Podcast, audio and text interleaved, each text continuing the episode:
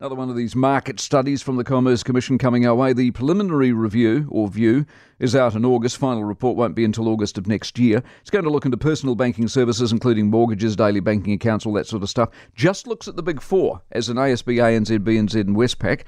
New Zealand Banking Association boss Roger Beaumont with us. Good morning. Good Morning, Mike. Was this always building a head of steam from a government that loves a good old market study? Well, there's a clear pattern of uh, market studies occurring. There'd been plenty of speculation uh, about um, banking being the next study, so it didn't come as a shock or surprise. Your sense of where it goes? Well, look, we're really happy to participate in this process uh, and engage because we're a highly transparent uh, industry. And that's partly because we're a highly regulated industry. So we're used to being very open and reporting, um, frankly, extensively about what we do and how we do it. So we're looking forward to continuing to tell that story to the Commerce Commission. My guess is it goes the way the other market studies went. It's not perfect, but it's not a scandal. Is that fair? Well, look, this is a highly competitive industry. Uh, we've got 16 retail banks in New Zealand. There's uh, no restrictions on people uh, switching banks. Uh, and in fact, switching banks is really easy. You just need to go to your new bank. No, it's and, uh, not, Rod, Roger. It isn't easy. It's hard work, and that's why no one can be bothered.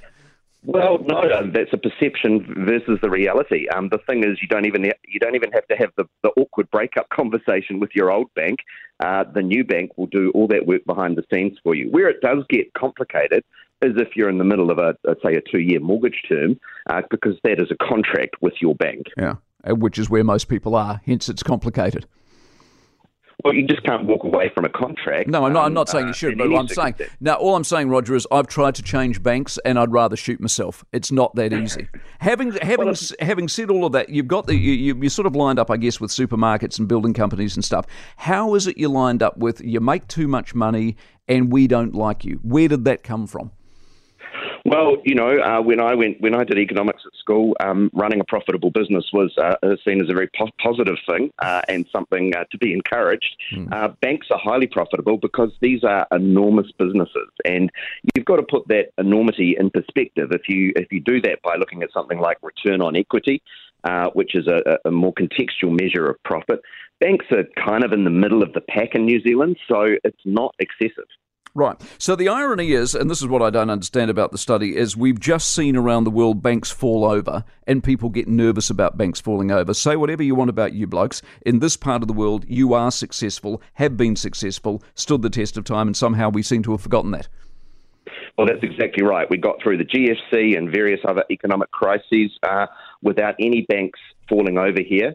And we've seen just this year, you know, a couple of major banks in the US uh, fail uh, and one in Europe coming very close to failing, and, and they were saved by being bought out by another bank. Um, so the flip side of profitable banks is things going horribly wrong, and I don't think anybody in New Zealand would like to see their bank fail. When open banking eventually arrives in this country, does that in part solve whatever problem the ComCom might come up with?